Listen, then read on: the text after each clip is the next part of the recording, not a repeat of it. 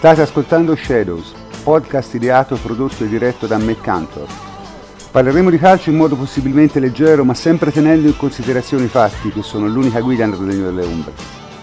Buonasera, buonasera a tutti. Oggi è il 28 di aprile, siamo ancora qui a parlare di calcio e onestamente di calcio c'è abbastanza da parlare. Eh, prima di tutto eh, permettetemi di fare complimenti eh, al nostro amico Guido Vago che è diventato eh, direttore di Tutto Sport. Io spero che eh, questa sia una buona notizia per eh, la stampa sportiva italiana che di buone notizie ha molto bisogno.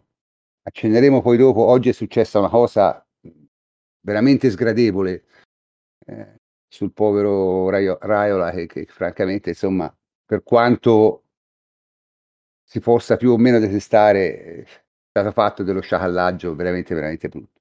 Comunque, eh, detto questo, eh, parleremo stavolta, partiremo con eh, donne giovani per motivi, diciamo, di, di orario e, e, poi avremo un intervento, un intervento registrato di, di Guido Vaciago che ovviamente è molto impegnato nella sua nuova posizione e, e, però è stato così gentile da mandarci un audio. Parleremo di quello, parleremo anche un po' delle partite della Juve, parleremo insomma di un, di un po' di cose, di un po' di cose. E direi di cominciare subito, presento al solito i miei complici a partire da Federico Ienco. Ciao Federico. Ciao prof, buonasera a tutti. E Michele Gilberti, ciao Michele. Saluto a tutti e un saluto a te prof. Tommaso Nevi, ciao Tommaso. Ciao prof e ciao a tutti. Ettore Gatti, ciao Ettore. Ciao prof, saluto tutti. E infine, infine Mirko Marletta, ciao Mirko. Ciao prof, buon calcio a tutti. Bene, e come promesso cominciamo subito con Donna Giovani e quindi il primo a parlare sarà proprio Mirko Marletta, vai. E stavolta tocca a me.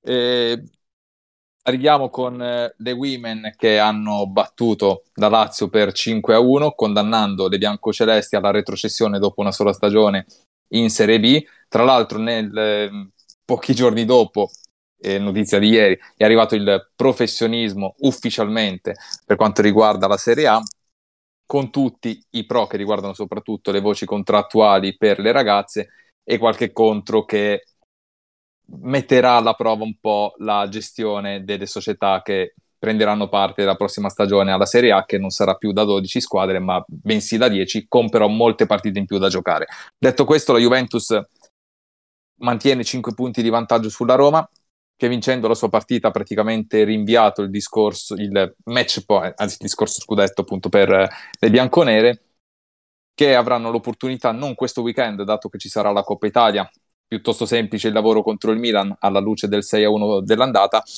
ma tra due settimane contro il Sassuolo le bianconere, vincendo o anche soltanto pareggiando, potrebbero festeggiare il quinto titolo consecutivo, il primo dell'era Montemurro dopo i quattro vinti con Rita Guarino, oggi tecnico dell'Inter, alla guida delle bianconere. Una settimana questa che ha trovato anche una gran bella notizia che ci porta direttamente negli Stati Uniti. Se io dicessi, faccio una domanda a voi, vi dicessi Daytona, che cosa mi rispondereste?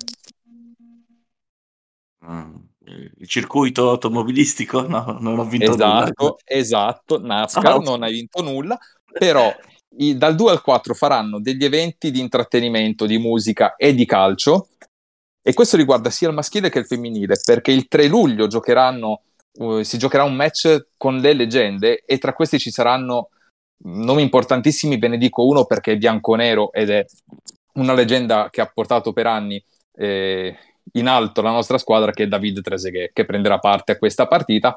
E il 4 si giocherà per la prima volta una partita di calcio femminile eh, per quanto riguarda il campionato statunitense proprio nel teatro dove solitamente si corre e sarà in occasione del 4 luglio che è il giorno dell'indipendenza e la partita in questione sarà tra Orlando Pride e Racing Louisville. Questo weekend poi ci saranno le gare di ritorno, questo sabato, di Champions League.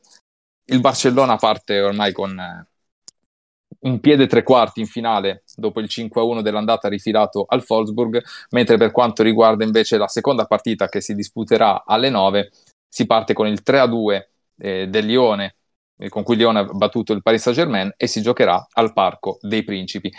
Sarà un, un doppio appuntamento da non perdere perché poi alla finale, come sapete, si terrà a maggio allora, Stadium di Torino. Quindi chi sarà fortunato avrà modo di vedere sicuramente il Barcellona, poi sarà da vedere chi sarà la sua avversaria. E la finale sarà un gran, una gran bella finale, dato il tasso tecnico delle due squadre che arriveranno all'appuntamento conclusivo. Se avete altre domande, io sono qua.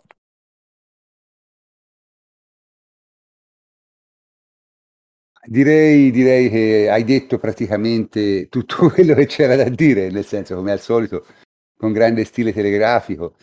E l'unica cosa che io voglio dire è che, eh, e te la chiedo, al di là del fatto che la Juve sia andata bene eh, in Coppa dei Campioni, che diciamo è una cosa che può essere anche casuale, nel senso può capitare a volte a squadre meno forti da arrivare lontano, succede anche in campo maschile. Vedi per esempio il Villarreal, per dirne una. Ma dico, eh, si sono visti quei progressi a livello internazionale nella, nel calcio femminile juventino che ci si aspettava ingaggiando un allenatore come Montemurro? I risultati sono stati, direi, oltre le aspettative perché, ricordiamo una cosa, noi davamo per scontato il passaggio del turno eh, preliminare per arrivare al girone.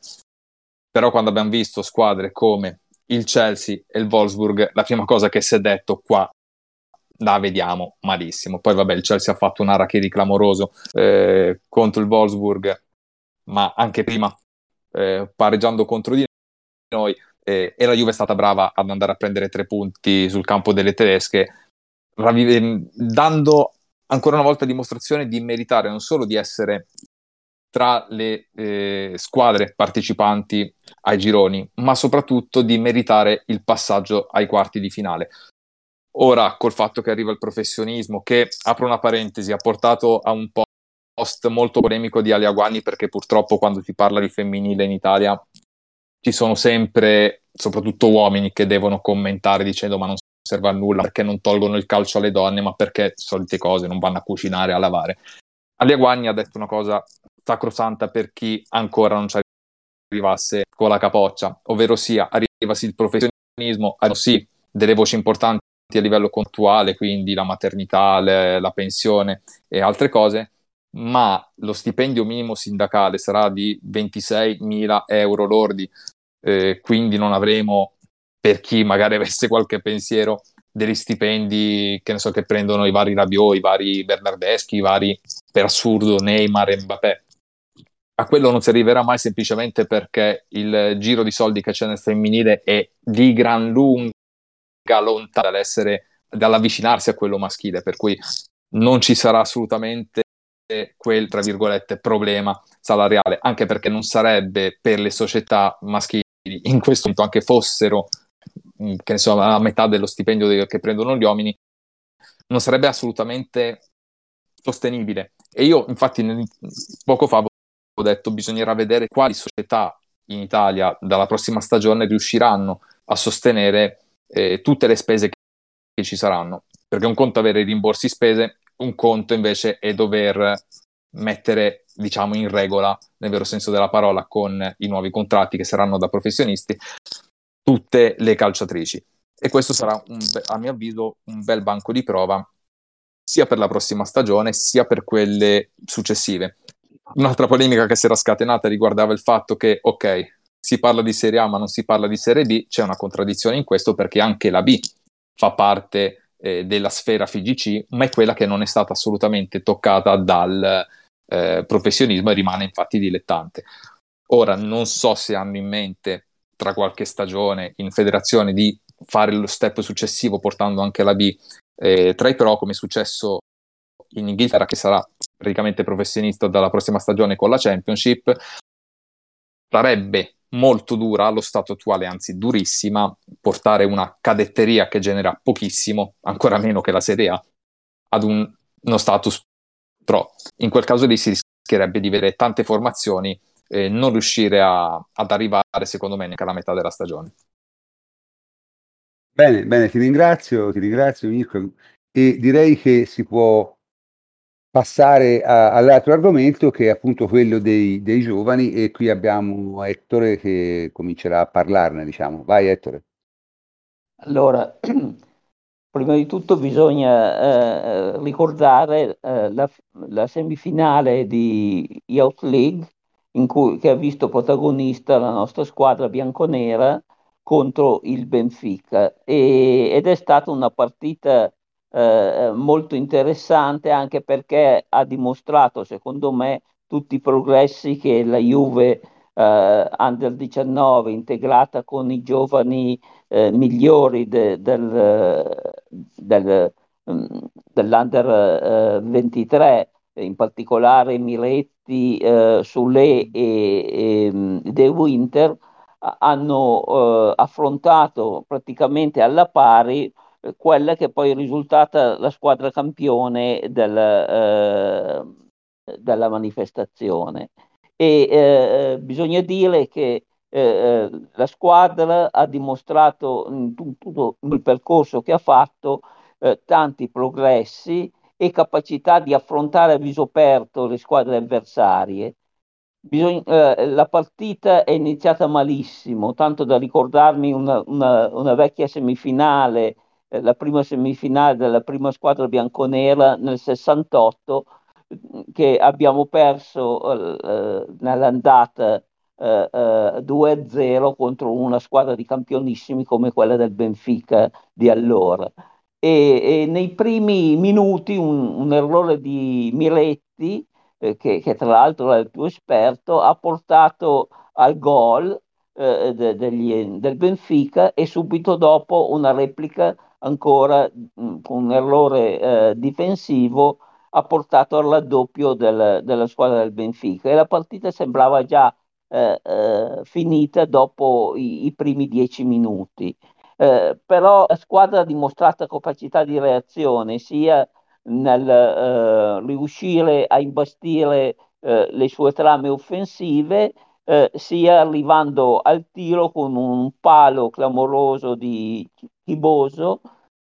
E, e poi c'è stata la vera svolta del, della partita nel primo tempo quando un errore del ehm, portiere avversario che è intervenuto in modo abbastanza maldestro sul nostro attaccante ha portato alla sua espulsione e, e da qui è cambiato un po' eh, il, l'andamento di tutta la partita perché la Juve nel primo tempo ha mh, mm, reagito ma senza riuscire ad imporsi perché aveva un giro palla abbastanza lento e prevedibile. Nel secondo tempo eh, ehm, Bonatti, l'allenatore, è riuscito ad infondere eh, diciamo nei ragazzi l'entusiasmo per poter agire e si è visto un'altra squadra nel secondo tempo, infatti, la Juve ha iniziato molto bene, poi c'è stato un gol capolavoro, un tiro secco nell'angolo da parte di Chibozzo e poi eh, subito dopo la, la, la, replica su un bellissimo tiro di Turicchia.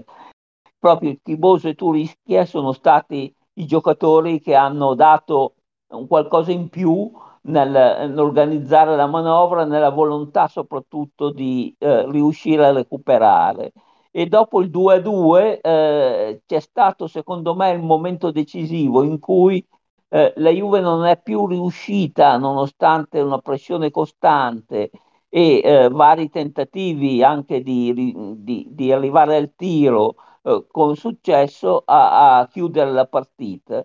E quando si è in superiorità numerica, purtroppo poi il gioco dei rigori, eh, la lotteria dei rigori è andata uh, male per la Juve, ci sono stati due errori, uno di Turco e, e l'altro di, di Sule che hanno sbagliato e che hanno compromesso il risultato finale in quanto la partita si giocava sui 90 minuti e poi con la, la lotteria dei rigori.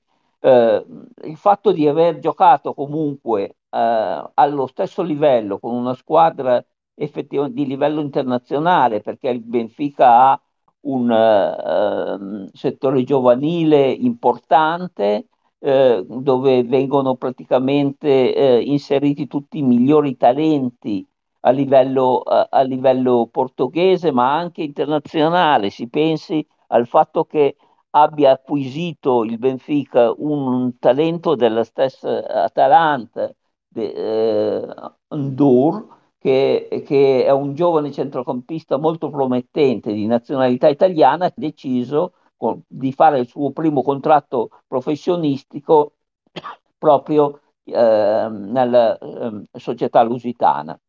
Quindi una squadra che poi ha dimostrato di essere molto forte, riuscendo a colpire una delle squadre che mi ha più impressionato nel, nelle semifinali, il Salisburgo, che ha praticamente demolito nell'altra semifinale l'Atletico Madrid vincendo 5-0 e mostrando giocatori veramente eh, molto forti eh, per capacità anche tecnica, per esempio il figlio di eh, Dario Simic eh, e poi Cameri, un, un regista che ha fatto un gol veramente memorabile, se potete, se avete occasione di vederlo in qualche highlights, è, è, è veramente un, un gol da, da, premio Puskas.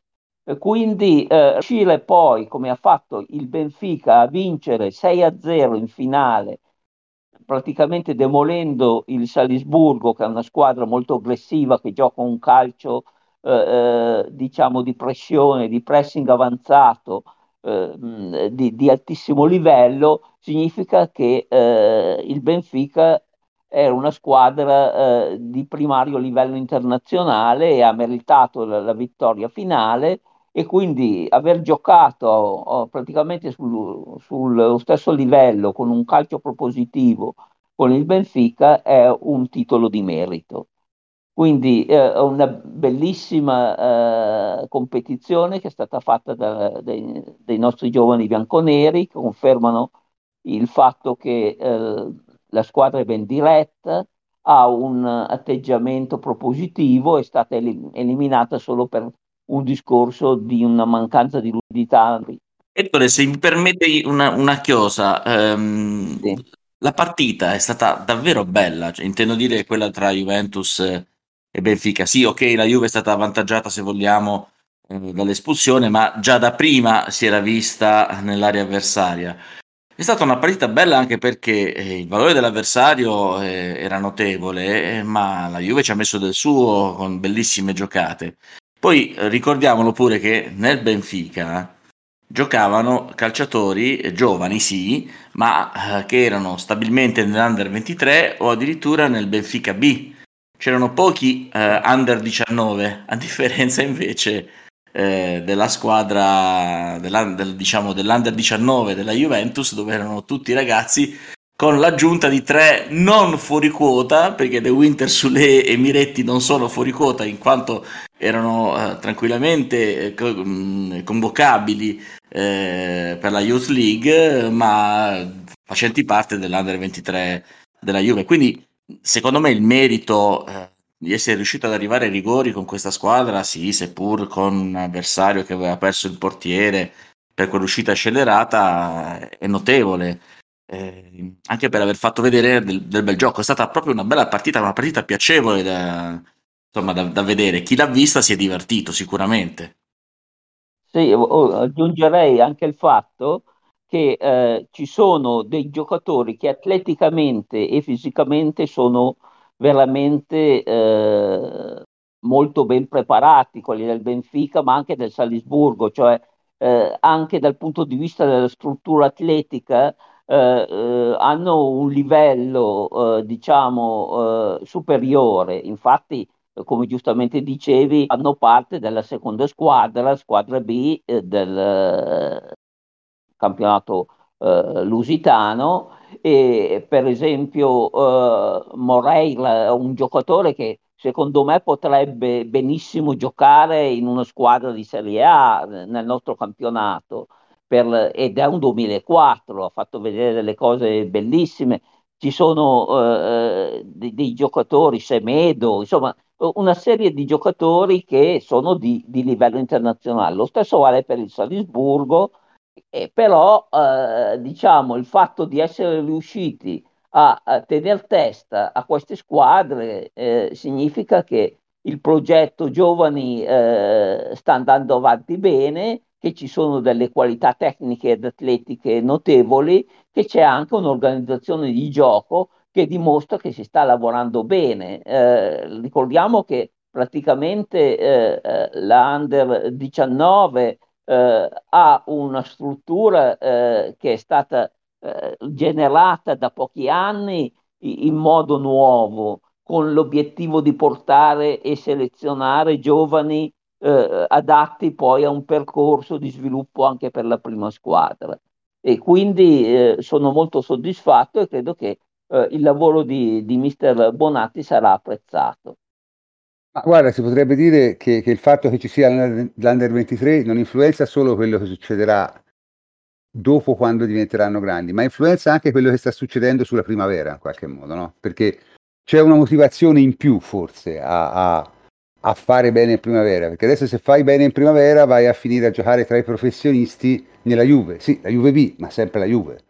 Quindi secondo me anche qui, cioè, c'è un effetto anche verso il basso, non solo verso l'alto eh, il che mi fa pensare che sia un progetto corretto e le squadre che non ne approfittano mi sembrano veramente completamente proprio alla stupidità mentale, ecco, perché francamente non approfittare di un'occasione come avere l'Under 23 sia veramente una stupidaggine colossale da parte delle squadre italiane. Però eh, meglio così, da una parte vuol dire certi vantaggi ce li terremo solo per noi. Eh, Michele, te vuoi eh, aggiungere qualcosa su, diciamo, appunto l'Under 23? Mi sembra finito il campionato, ma eravamo già qualificati per i playoff, giusto? Sì, sì, sì, esatto. E infatti le ultime due partite eh, erano mh, mm, più che altro per decidere la nostra posizione in classifica e quale sarebbe stato il nostro avversario. Non è andata benissimo, non è andata neanche male, di la verità, perché siamo venuti fuori da un pareggio e una vittoria eh, il pareggio mh, mm, però e la vittoria avvengono con due squadre che sono nella bassa classifica, anzi una lotta, lotterà per i play-out e il Trento e l'altra invece è retrocessa come il Legnago. Devo dire, la partita tre, con il Trento è quella che lascia più la mare in bocca perché ovviamente il pareggio eh, che è venuto su un, un rigore provocato da Zueli su, sull'ex Pasquato, ex giocatore tra l'altro della primavera della Juventus, eh, mentre fino a quel momento al 77 dovrebbe essere avvenuto eravamo in vantaggio per 1-0 per un, con una splendida punizione di Sule. E purtroppo il pareggio ovviamente ha compromesso un po' la possibilità di arrivare al quinto posto subito dopo il Renate. Ma quello che è successo invece con Legnago paradossalmente è ancora più incredibile perché eh, siamo stati in svantaggio per due volte e, mm, tutto nel secondo tempo è avvenuto, quindi ci hanno lasciato guardare in pace una gran parte del Gran Premio di Formula 1 che non è andato bene. Eh, ma prima il gol di Contini pareggiato da un bel gol di Mattia Compagnon eh, e poi ancora Contini che raddoppia al 73esimo facevano mm, presagire il peggio. Eh, per fortuna Nicolo Kudrig all'86esimo, quindi quasi allo scadere, e al finire della partita, al novantesimo, anzi qualche secondo oltre il novantesimo, con Da Graca, siamo riusciti a portarci in vantaggio e quindi finire la partita vincenti per 3 eh, a 2. Eh, questo non avrebbe influito comunque sulla classifica perché per il gioco delle altre squadre comunque eravamo già eh, stabili all'ottavo posto sopra il Piacenza, Piacenza che eh, affronteremo appunto nella prossima partita, nella prima partita dei playoff eh, prof, penso tu sia d'accordo con me, eh, un sistema di playoff assurdo che eh, mette in gioco una marea di squadre per un solo posto a disposizione. è un massacro. francamente non ne vedo tanto l'utilità, cioè è, è davvero quasi impossibile riuscire eh, a, a, guadagnarsi eh, quell'unico posto che c'è tra la marea di squadre che, che in Beh, teoria io ti potrei, Juventus, ti potrei rispondere che non è impossibile visto che una ci riesce no? una sì, beh, matematicamente sì hai ragione prof. Però la, se, sei d'accordo con me che sarà difficile ma speriamo di allora, superare il turno col Piacenza poi vedremo. È, è molto difficile se arrivi nelle posizioni dopo il quinto posto.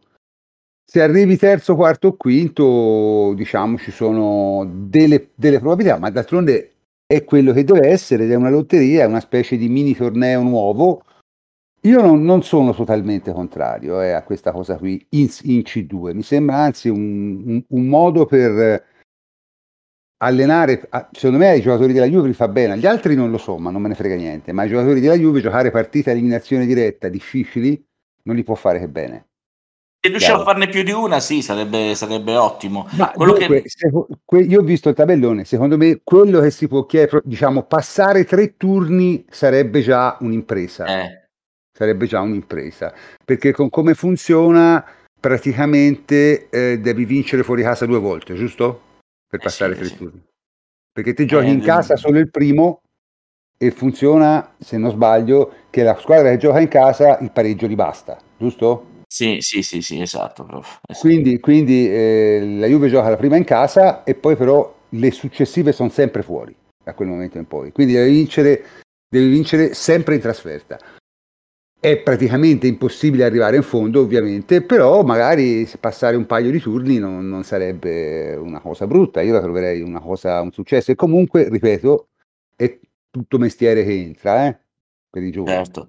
certo, il problema è che dovremmo fare i conti, spero soprattutto con il ritorno di Dagraca al gol, che eh, spero gli dia fiducia perché poveretto ha avuto una stagione davvero sfortunata, ma dovremmo purtroppo fare i conti con l'operazione al tendine d'Achille eh, per Brighenti, che eh, insomma è un giocatore di esperienza, certamente... Sì, però sai, eh, voglio dire, Brighenti, Brighenti appunto è, è, è, è un, un fuori quota, è, fuori quota, sì. over 30 che, che, giustamente nella sua carriera ha avuto la soddisfazione di giocare nella Juve, sia pure nella Juve B, eh, della cosa immagino sia molto contento, ma insomma se non le gioca lui queste partite a livello di formazione non mi interessa.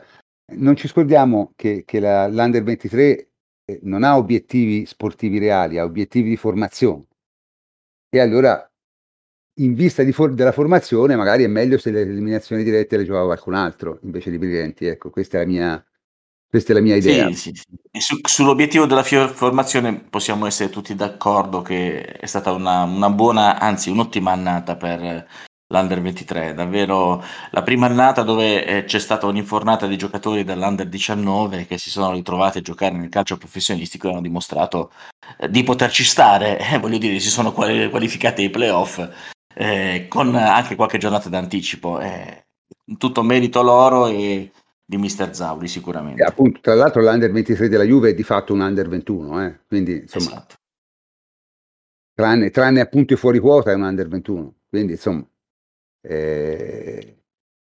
Fuori quota che so, sono diventati sempre meno alla fine, sono rimasti sono in tre adesso, ma perché eh, a Chiesa è stato sostituito da Iocolano, in realtà erano due, cioè Poli e Brighenti, e restano tutti giocatori under 21 appunto.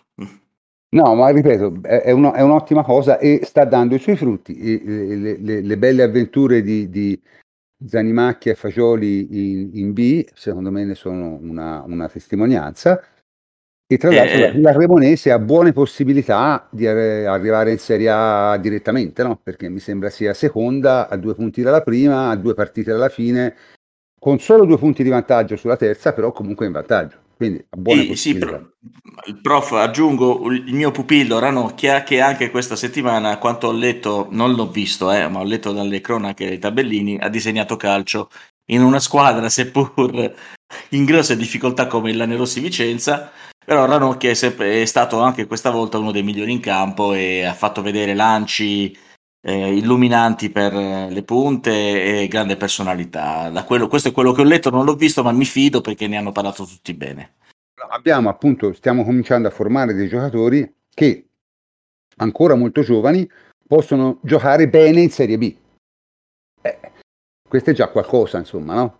Questo è già qualcosa. Eh, insomma, io credo che Ranocchia non lo so, ma Fagioli mi sembra predestinato a giocare alla Juve, probabilmente non l'anno prossimo se la Cremonese va in A, perché lo lasceranno un altro anno lì sicuramente e fanno benissimo, secondo me. E, però, insomma, per lui l'approdo è quasi sicuro. Zanimacchia non credo, anche perché Zanimacchia è il più grande di tutti, credo abbia già 24 anni Zanimacchia, quindi penso che non... sarà uno di quelli che verranno probabilmente venduti a fine stagione e, e Ranocchia ancora è veramente molto presto, non più pallida idea. Comunque è stata per i giovani è stata un'annata estremamente interessante e estremamente promettente e si spera di vederne i frutti negli anni successivi. Ok, direi che possiamo concludere la prima parte. E cominciamo pure la seconda parte. La prima cosa da fare in questa seconda parte è salutare il nostro amico Mirko Marletta che ci lascia perché domani si deve alzare a delle ore indecorose, giusto? Esattamente, è stato come sempre un piacere parlare di Juventus Women e ascoltare ovviamente tutto quello che riguarda il mondo Juve e ci vediamo, ci sentiamo anzi nella prossima puntata. Allora, eh, come, come vi avevo promesso all'inizio, abbiamo un audio di, di Guido Vasciago che ci ha fatto appunto il favore di registrare qualcosa per noi non potendo intervenire direttamente. Quindi adesso ce lo sentiamo. Amici di Shadows, buona serata dallo studio, dall'ufficio del direttore di Tutto Sport che occupo da qualche giorno e mi emoziona eh, non poco.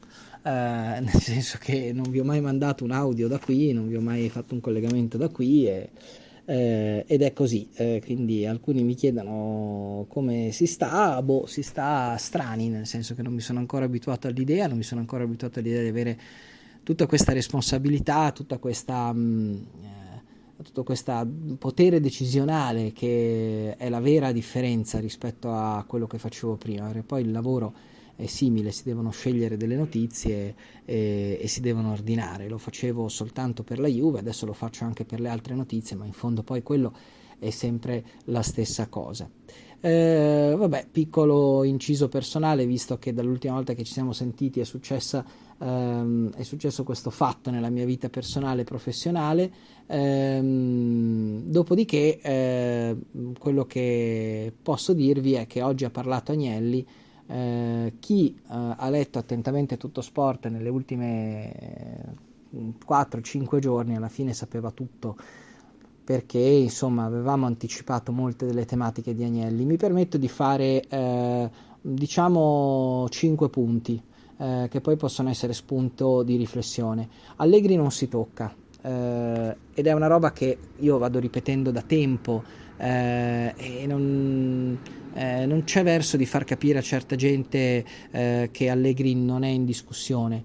Eh, poi i tifosi possono metterlo in discussione, de gustibus, eh, è ovvio che ognuno ha le sue idee eh, su come giochi la Juve e su quello che è il valore di Allegri, però eh, deve essere chiaro a tutti che la società ha fatto un piano eh, serio eh, ed è un piano che deve puntare alla stabilità. Eh, quello che è mancata alla Juventus negli ultimi anni è una stabilità sia a livello di guida tecnica sia a livello di guida dirigenziale. Sono cambiati troppi dirigenti, sono cambiati troppi allenatori.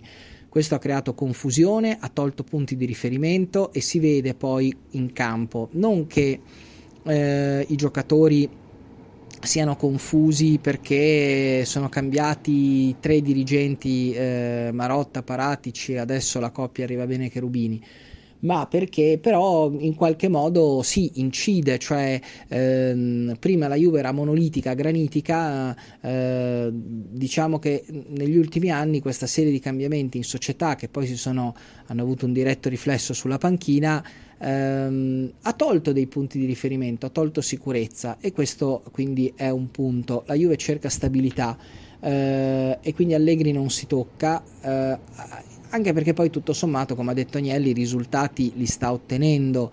Eh, all'inizio, a mio parere, non ci ha capito niente, ma da eh, dicembre in poi ha eh, iniziato a lavorare su dei binari che secondo me possono portare dei risultati soddisfacenti la prossima stagione.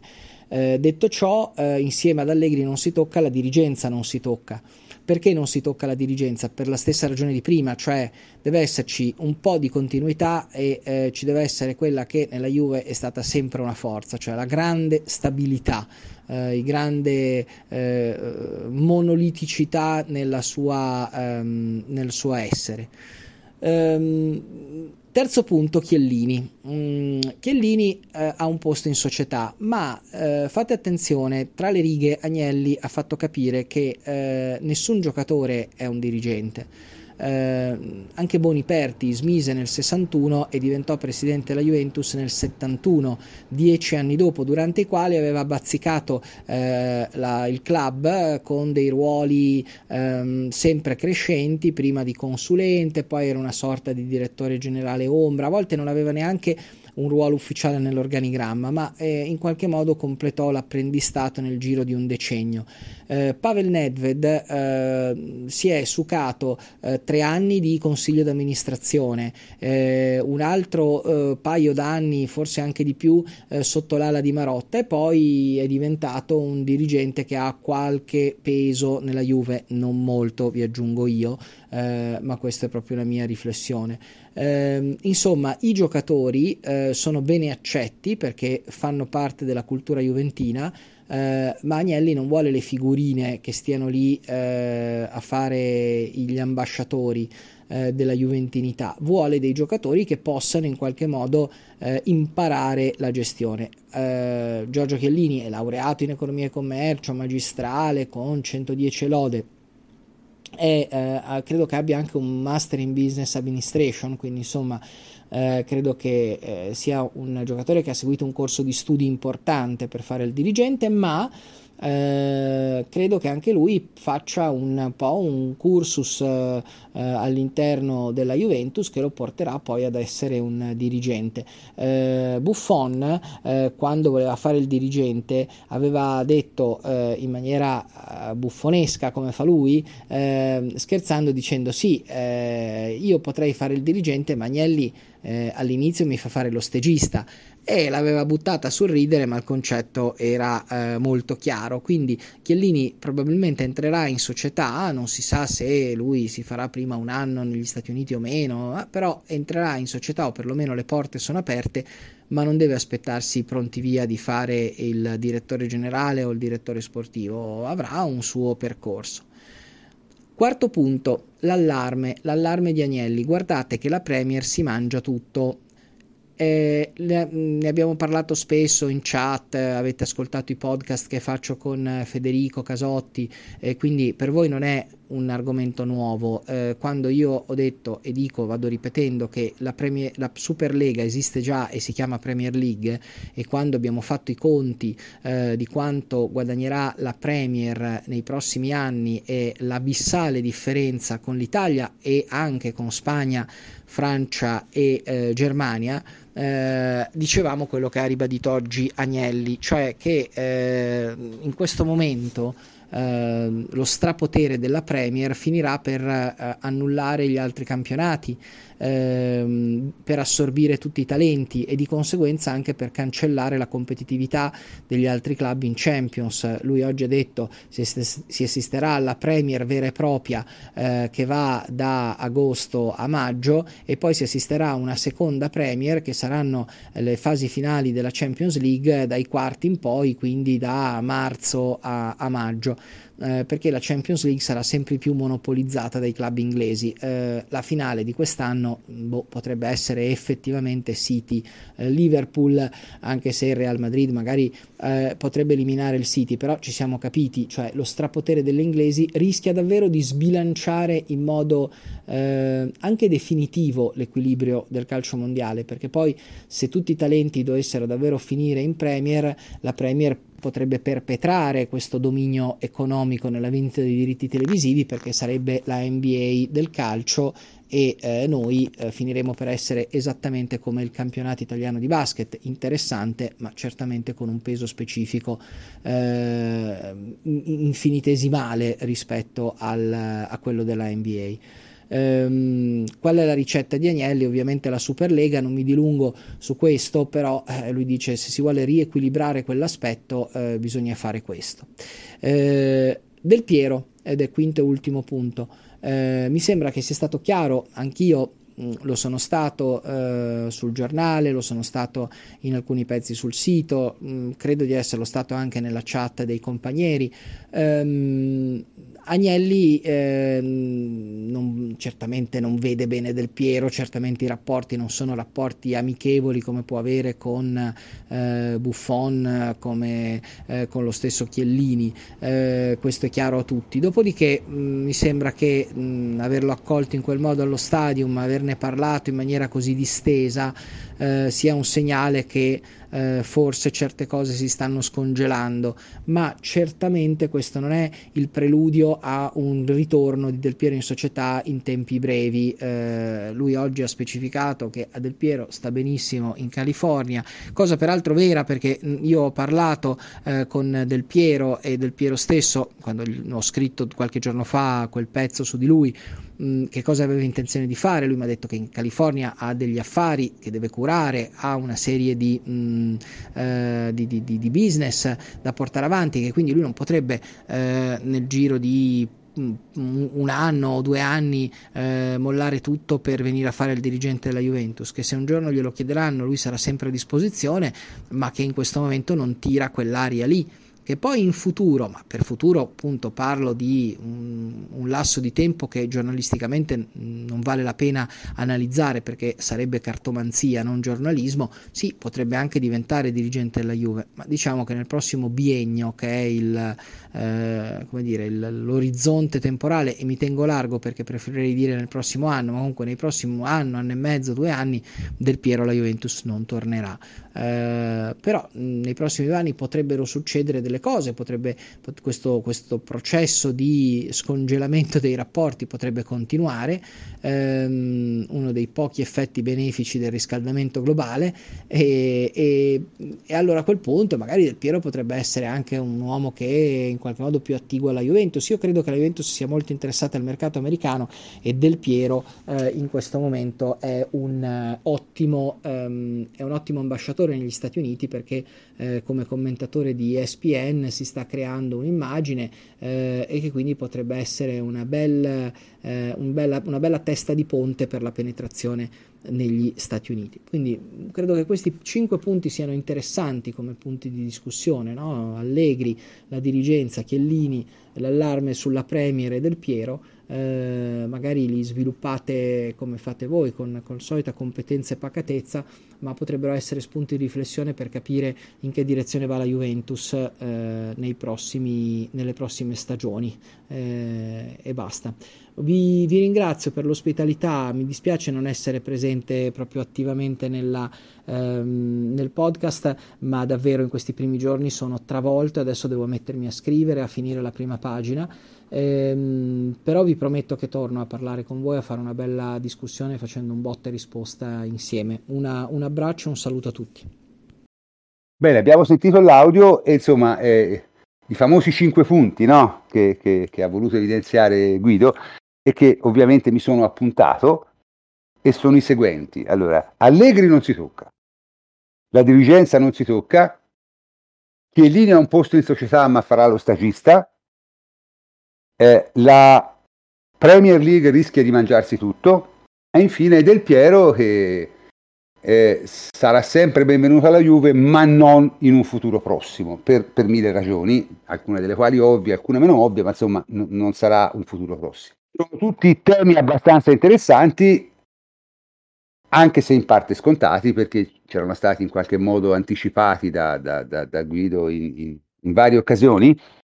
E insomma, eh, cominciamo subito con, con, con, i primi due, diciamo, no? Allegri non si tocca, la dirigenza non si tocca, è ovviamente per certi versi una banalità, perché pensare soltanto che eh, si potesse cambiare qualcosa o l'allenatore o la dirigenza dopo questa annata una, è, sarebbe stata una roba da, da, da, rinchiudere tutti al manicomio, no? Perché è una cosa che non sta nel cielo né in terra. Ora, io non voglio entrare nella solita polemica su Allegri, sta diventando estremamente stucchevole. Mi limito a, a dire qualche dato. La Juve non sta giocando bene, ma ha largamente una squadra di nabili al lavoro. Cioè, in parte per la questione infortuni, in parte perché alcuni diciamo, sono vistosamente calati di livello e non sono più del livello adeguato per stare in una grande squadra. Ha avuto infortuni notevoli, nonostante tutto, Allegri è quello che ha fatto più punti di tutti nel girone di ritorno e dalla sconfitta con l'Atalanta viaggia a una media di 2.2 punti a partita. Siamo tutti convinti che se non, non ci fosse stata la partita con l'Inter, che è stata una cosa, ne abbiamo parlato, scena dal punto di vista arbitrale, eh, probabilmente saremmo lì a lottare per lo scudetto. Quindi, per carità, non è un'annata trionfale, probabilmente non è neanche un'annata che ci lascia particolarmente soddisfatti, però diciamo, viste le premesse e visto soprattutto l'inizio, secondo me alla fine ci possiamo accontentare.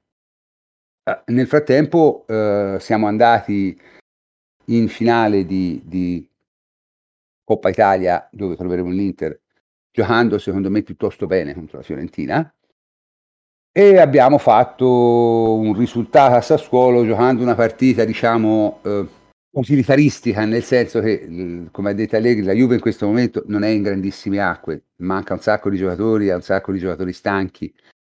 A un certo punto fai quello che puoi fare e se vinci bene. I risultati combinati nelle altre, parleremo poi del campionato pazzerello, ma ha fatto sì che praticamente il quarto posto non è aritmetico, ma insomma è praticamente scontato a questo punto perché abbiamo credo, otto punti di vantaggio sulla, sulla quinta, a quattro giornate dalla fine, il che vorrebbe dire che insomma solo una forma elaborata di suicidio ci porterebbe a, a non arrivare quarti. Quindi, so, nel senso, non è che eh, è una cosa particolarmente strana dire Allegri non si tocca, la dirigenza non si tocca, però eh, come sempre eh, c'è una parte del mondo juventino che la, insomma, eh, sembra che gli abbia ammazzato il gatto e non si capisce mai perché. Cioè, si capisce perché sono viziati, però vabbè, eh, se ne faranno una ragione. Dico bene, Federico?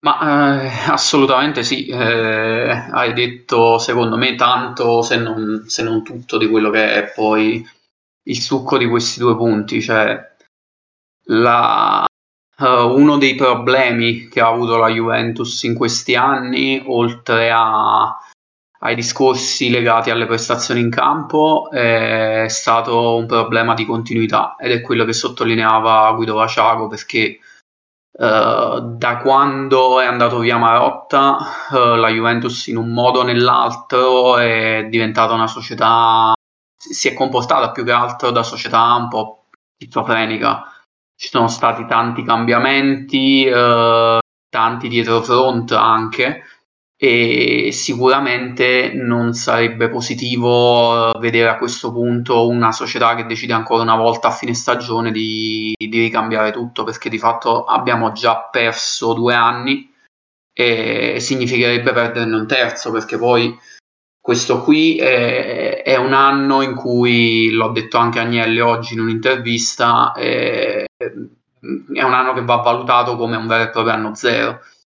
E questo è naturale. Ora i risultati non sono eccezionali e forse ci saremmo aspettati anche qualcosa di meglio, però d'altra parte non sono neanche dei risultati tali da...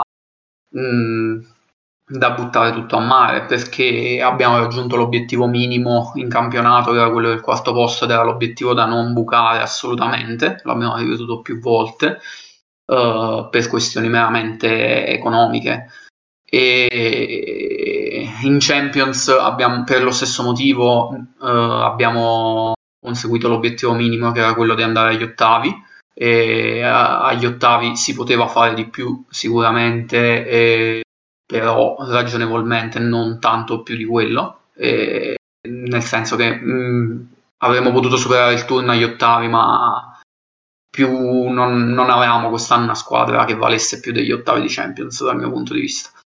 E, e poi ci siamo presi la finale di Coppa Italia, quindi tutto sommato eh, abbiamo, abbiamo, fatto il possibile, non, non, ci sono stati risultati così devastanti da, da poter dire uh, no, bisogna, se stiamo sbagliando tutto, bisogna ricambiare. Quindi eh, c'è stato un investimento forte su un nuovo allenatore e con un certo ricambio in dirigenza bisogna andare avanti in quella direzione, bisogna dare continuità e, ed è giusto anche che dopo tre stagioni non esattamente saltanti da un punto di vista di, di, prestazione e di risultati, poi in discussione ci vada, ci vada la rosa. Ci vada la rosa e ne abbiamo parlato e purtroppo ci sono diversi problemi che non è detto si riescano a risolvere in poco tempo, però bisogna lavorare in quella direzione.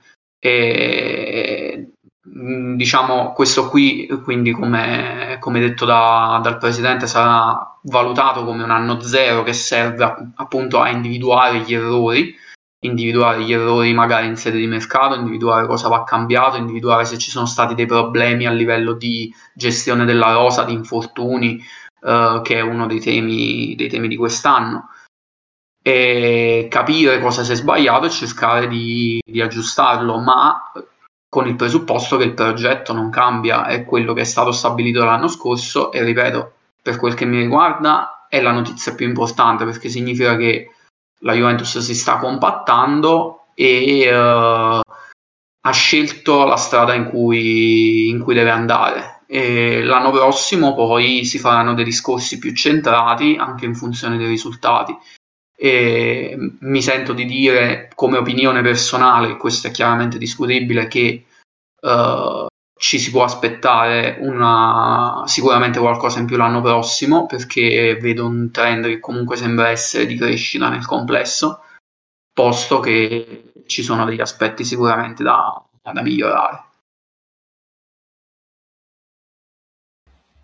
Guarda, io sostanzialmente sono sono d'accordo e come dicevo e come dicevamo uh, un po' tutti uh, prima con Sarri in maniera un po' naive, um, ignorando un pochino anche l'aria che si respirava attorno a lui e poi con, con Pirlo comunque un, un allenatore ha bisogno di, di continuità soprattutto in una Juventus che aveva chiuso uh, il ciclo, il primo ciclo Allegri che quindi necessitava anche di uh, nuove, nuove certezze, di un po' di, di ricostruzione. Ecco, uh, ora, a differenza che eh, rispetto alle prime due gestioni, sicuramente ora hai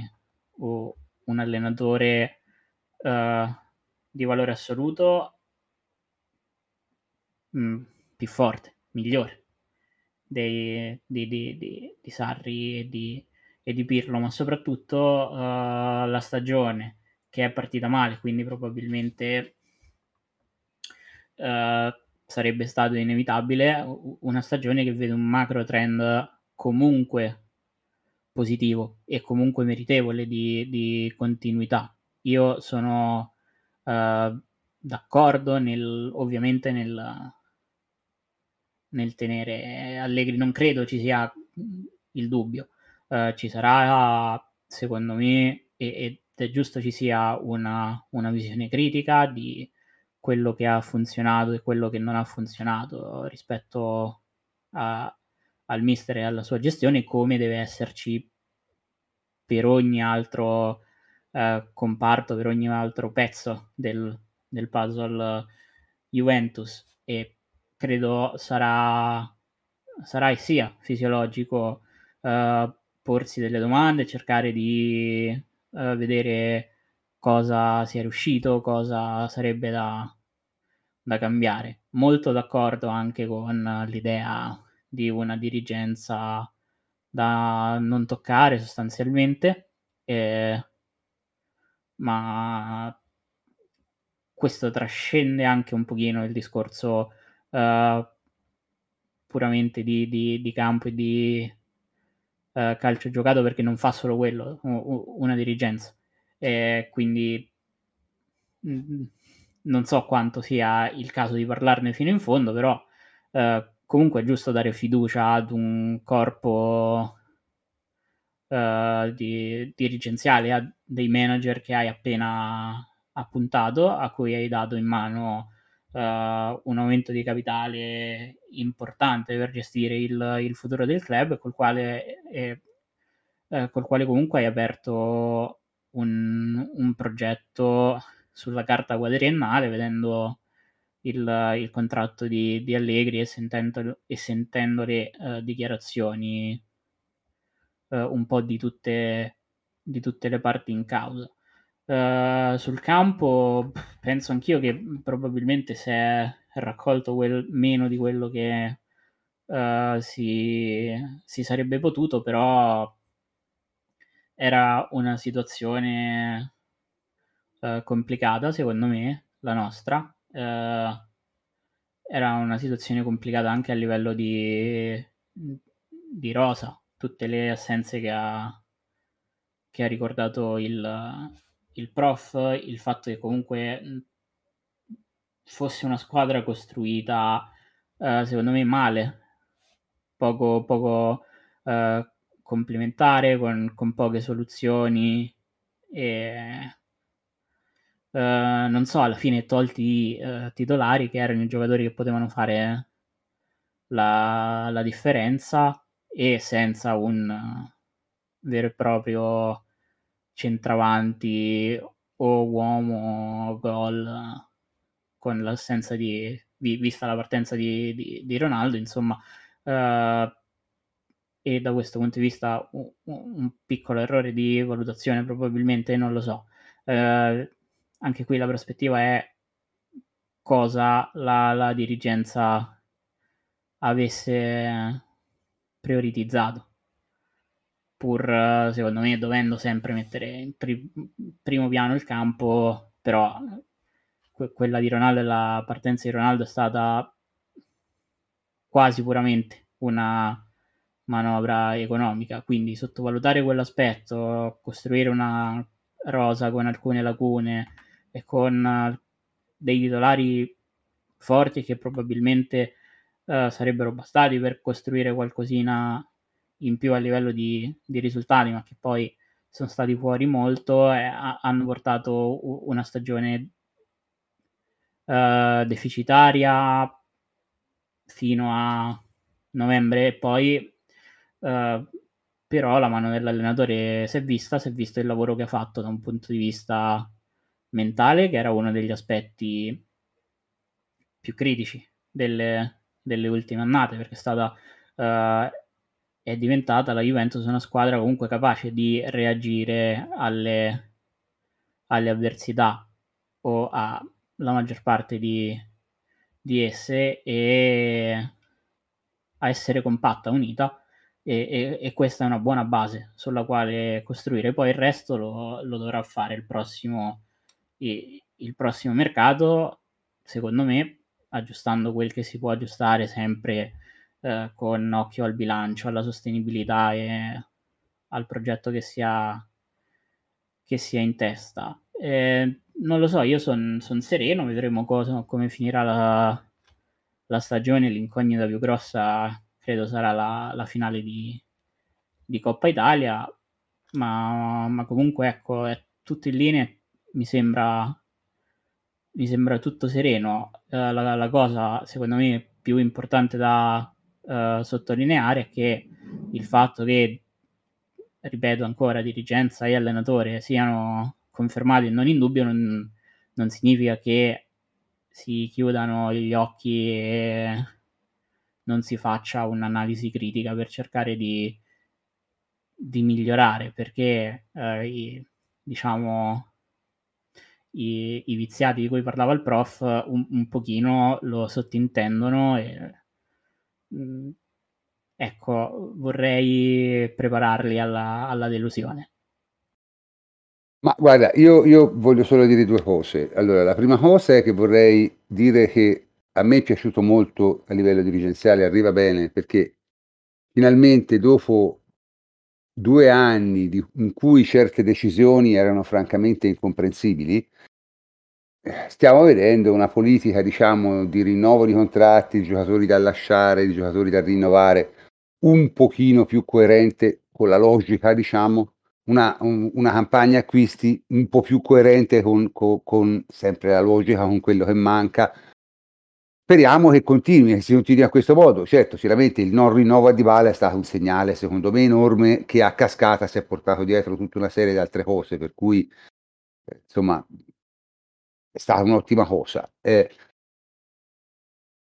sul resto, ma io francamente credo che eh, sarà molto difficile avere risultati migliori di quest'anno se non migliori sensibilmente il parco giocatori non tanto a livello di, di qualità pura quanto a livello di funzionalità. Cioè, io francamente sono rimasto abbastanza sconvolto da, da, dalle critiche che ho sentito le ultime, fatte nelle ultime due o tre partite. Cioè, noi abbiamo giocato in un centrocampo in cui c'era Danilo, Rabiot e una volta quadrado, cioè, non, non, un'altra volta non mi dico, ah, e, e Coso, e Zaccaria, ottimo acquisto tra l'altro, infatti, quello è un giocatore veramente funzionale al progetto. Cioè, abbiamo giocato gran parte della stagione con poco centrocampo o senza centrocampo. Abbiamo avuto degli infortuni traumatici, non muscolari, pesantissimi. Francamente, io non vedo come si potesse fare tanto di più, si poteva avere più fortuna in certe partite, nel senso col Villarreal per esempio si poteva segnare due gol in 20 minuti e tutto cambiava.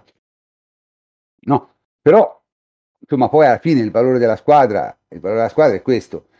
E, e il fatto che il valore della squadra sia questo è, evidente dal fatto che in un campionato veramente, secondo me, di livello mai così basso, non siamo riusciti a, a, a, essere in lotta per lo scudetto, principalmente perché abbiamo cannato le prime quattro partite in modo clamoroso, perché abbiamo fatto due punti in quattro partite quando otto sarebbero stati, non dico un gran risultato, sarebbero stati il minimo sindacale, due vittorie e due pareggi. E se tu avessi fatto sei punti in più le prime quattro partite, adesso staresti lottando per lo scudetto, secondo me con ottime probabilità di vincerlo, visto come sono messe le cose. Quindi, nel senso, di che parliamo? È un po' difficile, insomma, pensare in un altro modo in questo momento. Poi io sono il primo a dire che, che se poi si vede che non si riesce comunque a fare niente, però ragazzi, a me questa, questa continua lapidazione di Allegri, anche da parte francamente di molti capisce, anche, anche da parte di persone con cui ho collaborato a lungo, cioè la stragrande maggioranza de, de, de, dello staff di, Ater Albus, gente con cui ho fatto podcast per 3-4 anni. Cioè, vederle assumere quelle posizioni assolutamente, secondo me, destituite di qualsiasi razionalità, a me un po' mi disturba. Cioè, mi, mi fa male perché dico, ma perché? Cioè, nel senso, non, non, è come se, come se eh, fosse possibile fare un gioco diverso avendo questi giocatori qui. Dice sì, ma ci sono delle squadre che hanno un centrocampo peggiore del tuo e giocano meglio. Sì, ma hanno 30 punti di meno. E questo è il problema, perché poi alla fine c'è anche quello. Eh. Certo, eh, la Fiorentina in italiano gioca probabilmente un gioco più gradevole di te, eh, però che fa? È chiaro? Cioè, siamo sempre al solito discorso, non, non non è quello il punto. Non è quello il punto. Comunque, dai. Io, prof, uh, vabbè, non entrando in uh, diciamo mm, questioni personali, non condivido nemmeno la, no, non, la, la, visione di qualcuno sulle le, le ultime gare. Perché la partita col Sassuolo, ad esempio, oltre a uh, essere stata una partita giocata in quasi totale emergenza con 5-6 tranquillissimi titolari eh, non nell'11 iniziale è stata una partita figlia anche dei risultati mh, mm, precedenti. E ad esempio pochi giorni prima con, con, la Fiorentina sempre con qualche assenza eh, ranghi un po' più, più ridotti eh, per quel che ho visto e poi eh, recuperato per la parte non vista, ho, ho, trovato una Juventus che comunque ha fatto uh, la, la, sua partita, una partita preparata in un modo e giocata bene per come, era, per come era stata preparata, che ti ha portato il risultato che, che volevi. Quindi in realtà eh, non è stata una Juventus alla mercé dell'avversario con uh, colpo di fortuna che ti ha portato in, in, finale. È stata una partita che uh, quando c'era da uh, sostanzialmente vincerla, no, da, da sostanzialmente vincere, da sostanzialmente assicurarti un obiettivo importante, la Juventus ha giocato in maniera buona, in maniera, in maniera seria. Segno che comunque se c'è da alzare un pochino eh, il livello, in Italia per carità, eh, tralasciando il, il, discorso europeo, eh, Allegri e la Juventus sono gra- in grado di farlo con uh, una buona qualità perché comunque come, come, ho detto te l'hai ripreparata in un modo e per come l'hai preparata l'hai giocata assolutamente bene. Sì, sì, ma... Permettimi, permettimi poi di aggiungere, collego anche un lapsus che, che ho avuto prima, incordato per uh, acquisita la, uh, la classificazione quantomeno nelle prime quattro posizioni. E, e di fatto però è indicativo perché nell'ultimo mese dopo, dopo Juve Inter l'unica partita vera dal mio punto di vista che abbiamo giocato è proprio la Coppa Italia contro la Fiorentina, l'unica partita in cui avevi degli obiettivi proprio concreti e tangibili perché in campionato parliamoci chiaro dal mio punto di vista siamo praticamente al garbage time perché la Juventus eh, è veramente veramente difficile che non arrivi nei primi quattro posti e questa cosa non, non è pensabile che non, che, che, non si trasmetta poi anche in campo, perché in campo ci vanno i giocatori che comunque sanno qual è la situazione e vedono i risultati delle altre squadre. E è veramente difficile mantenere l'asticella alta quando sai che non hai obiettivi e che difficilmente dietro verranno a metterti un po' il sale sulla coda e l'abbiamo visto nell'ultima giornata le quattro squadre che erano dietro di noi hanno perso tutte e noi abbiamo vinto quasi per inerzia la partita più complicata quindi direi che è veramente poco utile commentare quello che vedremo da ora fino alla fine. Eh, godiamoci la finale di Coppa. Eh, cioè, sai Federico la cosa divertente è che quello che forse più di tutti ci credeva, tra l'altro lo scudetto, era proprio Allegri. Cioè, ah, sì. l'ha, l'ha, detto chiaramente. E, e, anche lui ha capito che ovviamente è andato, nonostante si possa essere ottimisti come Agnelli, che fino alla fine non è solo un motto, però è, ed è, prof, io ricordo le tue, l'avevi scritto nella nostra chat interna, avevi scritto, eh, lo ricordo chiaramente, questi punti che abbiamo perso, parliamo delle prime 3-4 giornate, li pagheremo alla fine.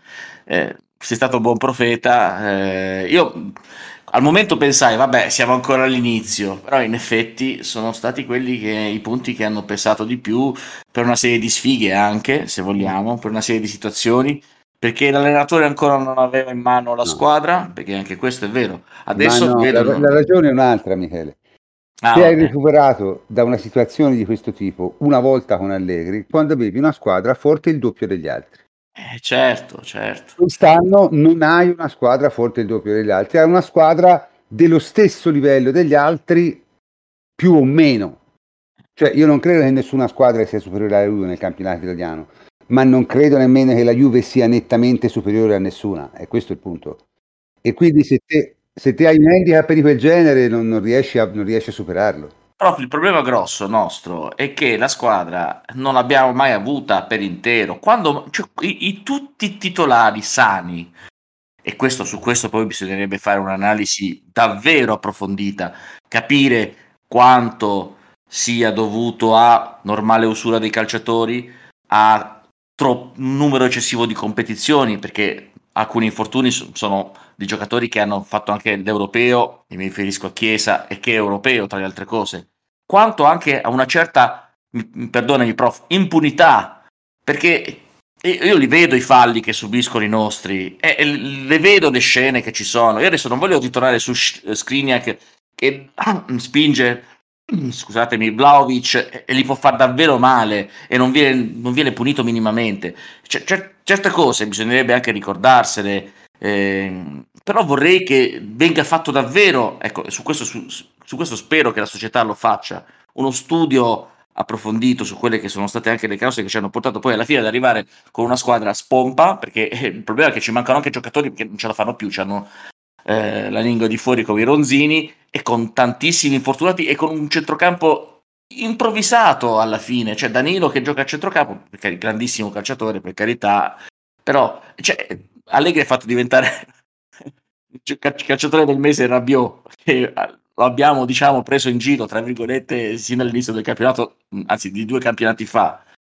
Eh, Secondo allora, me sbagliando, eh, tra l'altro. Eh, sì. Mm, ma, vede, Allegri ci non, non perché Rabiot sia un grande giocatore, ma perché comunque è un giocatore di un livello di un certo tipo, secondo me. E si, questo... fa, si, prof, si fa con lui lo stesso ragionamento che si fa Allegri. Per i soldi che prende dovrebbe dare di più, perché poi anche eh, vabbè, questo, eh, questo eh, gioco, eh lo so prof, ma il gioco ma che... sai, Allegri dà di più perché ti garantisce 80 milioni l'anno. Ma io sono convintissimo cioè, che i soldi... Ti garantisce che... i, i, i, primi quattro e, e i gironi e il passaggio al girone, sono 80 milioni. Io non credo che eh, il Khan ehm, abbia piacere a regalare denaro, quindi voglio dire, le valutazioni loro le fanno e, e le fanno sicuramente bene. Eh, ripeto, io Allegri non l'avrei pre- ripreso perché non credo molto nelle minestre, minestre riscaldate, però è chiaro che lui la squadra adesso ce l'ha in mano. Alla fine, siamo arrivati alla fine, e per poco non ci giochiamo lo scudetto, diciamocelo, è per, veramente per poco, per nulla. È... Allora, visto, visto, che hai sollevato l'argomento, tanto qui siamo a braccio, eh, parliamone un secondo. Cioè, secondo me, nel, nel, numero enorme di infortuni della Juve ci sono molte componenti. C'è sicuramente la componente che hai detto te e oltretutto è confermata pure dalle statistiche, perché insomma è evidente, no? Cioè, a Vlaovic li fischiano di media 1.2 falli di meno a partita di quelli che li fischiavano quando giocavano nella Fiorentina. Cioè, è abbastanza significativa come cosa, secondo me. Cioè, è un dato, è un dato grosso che, che, fa pensare veramente, veramente, veramente male. Perché non si capisce come mai questo quando giocava la Fiorentina li fischiavano una media di 2.8, quasi 3 falli a partita, e con la Juve siamo scesi a 1.6, 1.7. Cioè, una cosa fuori dal mondo.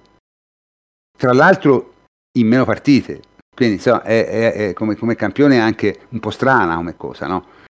Cioè, eh, Vlaovic ha segnato molto alla Fiorentina, 5 rigori.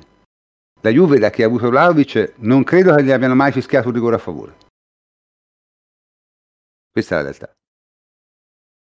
Quindi, voglio dire, c'è questa componente, cioè c'è la componente del fatto che la maggior parte delle squadre contro di noi, contro di noi praticano un gioco estremamente violento e estremamente impunito L'Inter è stata la prova, ha giocato una partita che doveva finire in 9, in un mondo normale. Cioè Lautaro doveva uscire dopo un minuto. Cioè se ti fai una roba del genere in campo europeo, ti buttano fuori e poi ti danno anche quattro giornate di squalifica. Chiaro? Ma, ripeto, c'è questa componente. C'è un'altra componente che è quella di avere troppi giocatori a fine carriera e proni agli infortuni. C'è ancora un'altra componente quella di avere un sacco di gente che si è fatta tutta la eh, qualificazione mondiale sudamericana, che è stato un massacro quest'anno. Un massacro. E infine, probabilmente, c'è anche una componente interna, perché io non, non sono in grado di dare la colpa a nessuno, nel senso non ho l'expertise, non ho le capacità, non ho la coscienza per dire a stato Folletti. No, non lo posso dire però diciamo la logica vuole che anche una componente interna ci sia quando succedono queste cose, cioè non può, si può attribuire tutto soltanto all'esterno. Questo è il punto. Va anche detto che quest'anno l'unica squadra che non ha avuto una moria di giocatori è stata l'Inter, perché sia il Milan, sia il Napoli, sia l'Atalanta, soprattutto l'Atalanta, la Roma, hanno avuto una moria di giocatori un sacco di giocatori infortunati, molto più degli anni scorsi. L'Inter è un, è un po' un mistero, eh, però d'altronde probabilmente è stata anche la, la, la loro, il loro problema perché l'Inter se gli manca un giocatore non vince una partita, cioè se, se gli manca un titolare l'Inter non vince più. Quindi anche questo è significativo, insomma, no? Eh, quindi diciamo ci sono una serie, una serie di, di di motivazioni. Su questo vorrei sentire anche il vostro parere, Federico. Ma eh, sì, eh, io di base penso che si tratta di problematiche in cui è difficile trovare una radice, una radice unica. Non, non, c'è sicuramente una causa, si tratta di un problema complesso che come come hai uh, fatto giustamente notare tu, va scomposto in tanti sottoproblemi che vanno poi analizzati. Sicuramente uh, c'è, da, c'è, da, analizzare quelle che possono essere, secondo me, le cause, uh, che, le cause endogene, cioè uh, quelle parti del problema su cui noi effettivamente possiamo mettere mano e in qualche modo possiamo, possiamo attenuare per cercare di, di, risolvere, di risolvere un pochino questa situazione. E certo è che anche l'anno scorso eh, non chiamo in causa la stagione di Sarri perché è stata una stagione troppo particolare, ma anche l'anno scorso abbiamo avuto una situazione di infortuni sicuramente non buona e il preparatore era diverso. E quindi c'è, c'è da capire bene. Eh, ci sono degli elementi in rosa che sono problematici e lo sappiamo. E sappiamo tutti i problemi che, che ha Chiellini, quest'anno anche Bonucci ha dato pesanti segni di cedimento, sappiamo mh, quante volte si fermino giocatori come De Sciglio, come Dybala, e sappiamo che i sudamericani uh, sono sottoposti ad uno stress che diciamo diventa difficile da sopportare nel momento in cui poi contestualmente devono giocare in campionato 4.000 minuti, che è quello che è successo a Quadrato e Danilo, che comunque non sono esattamente due primi peli da un punto di vista anagrafico. E quindi sì, ci sono, ci sono tutta una serie di concause. E, ripeto, secondo me bisogna concentrarsi su quelle che, che, che sono uh, su quelli che sono i punti su cui possiamo, possiamo mettere mano, quindi cercare di avere una rosa un po' più integra, capire se bisogna cambiare qualcosa da un punto di vista di preparazione, di, uh, di riatletizzazione dei calciatori, non lo so, non sono, non sono sicuramente esperto in materia, però se ci sono delle cause anche da quel punto di vista vanno analizzate. E poi è chiaro su, sugli arbitraggi, su, diciamo qui si entra in, in un campo che mh, va fuori dal nostro governo, così come uh, diciamo il sovrastress a cui sono stati sottoposti un po' tutti i calciatori di tutte le squadre negli ultimi tre anni sotto gli occhi di tutti e anche questo eh, anche qui ci si può fare poco. Di fatto sono aumentate il numero di partite, lo erano già prima, con il Covid la situazione è diventata praticamente insostenibile nonostante i cinque cambi. E io penso che tutte le squadre uh, che sono state impegnate su tre fronti ad alti livelli abbiano sofferto problematiche di questo tipo, qualcuna un po' meno, ma in media tutte secondo sarebbe bello andarlo a investigare, ma io penso che in media tutti abbiano risentito di questa situazione e anche questo è un fattore che, che, che, che, non, si può, che non si può gestire. Quindi... No, ripeto, quello che, che, che, a me un po' mi, mi, mi, mi, rende un po' più perplesso di tutta questa situazione è che, allora, che cosa bisognerebbe fare? Vabbè, uno dice cambiate il preparatore. Sì, però questa è la risposta, diciamo. In realtà noi abbiamo avuto grossi problemi anche con Bertelli, che è molto bravo. Abbiamo avuto problemi anche con preparatori diversi. Secondo me la cosa principale da fare è ristrutturare la rosa prendendo giocatori più sani e avere il coraggio quando ti rendi conto che un giocatore non è più fisicamente integro, non può fare il titolare. A me mi sta bene De Sciglio, perché De Sciglio è la riserva nata, è uno che dovrebbe giocare 20 partite l'anno, 25 partite l'anno, ma al posto di De Sciglio come titolare ci deve essere uno sano, integro, chiaro? E così via. È chiaro che se a De Sciglio fai giocare 40 partite si si rompe in continuazione, è normale, lo sai purché eh, non si arrivi ad una situazione stile Douglas Costa, cioè lì estremizzo chiaramente, però anche il discorso di dire un giocatore un po' meno integro gioca meno partite, da quel punto di vista l'ideale per quel che mi riguarda era Barzagli, nel senso che Barzagli anche a 36 anni aveva un minutaggio che era estremamente ridotto nelle ultime due stagioni perlomeno però era, era sano e in campo quando serviva ci andava. con calciatori che sono particolarmente proni agli infortuni e anche tenerli in panchina non è proprio semplice perché quello che è successo nelle scorse stagioni, per esempio quando c'era De Sciglio, era che lo stesso Alexandro doveva fare 40-50 partite perché poi De Sciglio sì è in panchina quando non è infortunato. E ovviamente non è che gli infortuni li scegli e puoi scegliere quelle 20 partite che De Sciglio deve giocare. Se quando De Sciglio o qualsiasi altra riserva poi ti serve in campo e non c'è sempre, sono sempre minuti in più che accumulano i titolari. Quindi secondo me va valutata anche questa cosa. Infatti su De Sciglio è, è, sicuramente meno importante di un titolare, però anche lì io sono un po' perplesso su un'eventuale riconferma.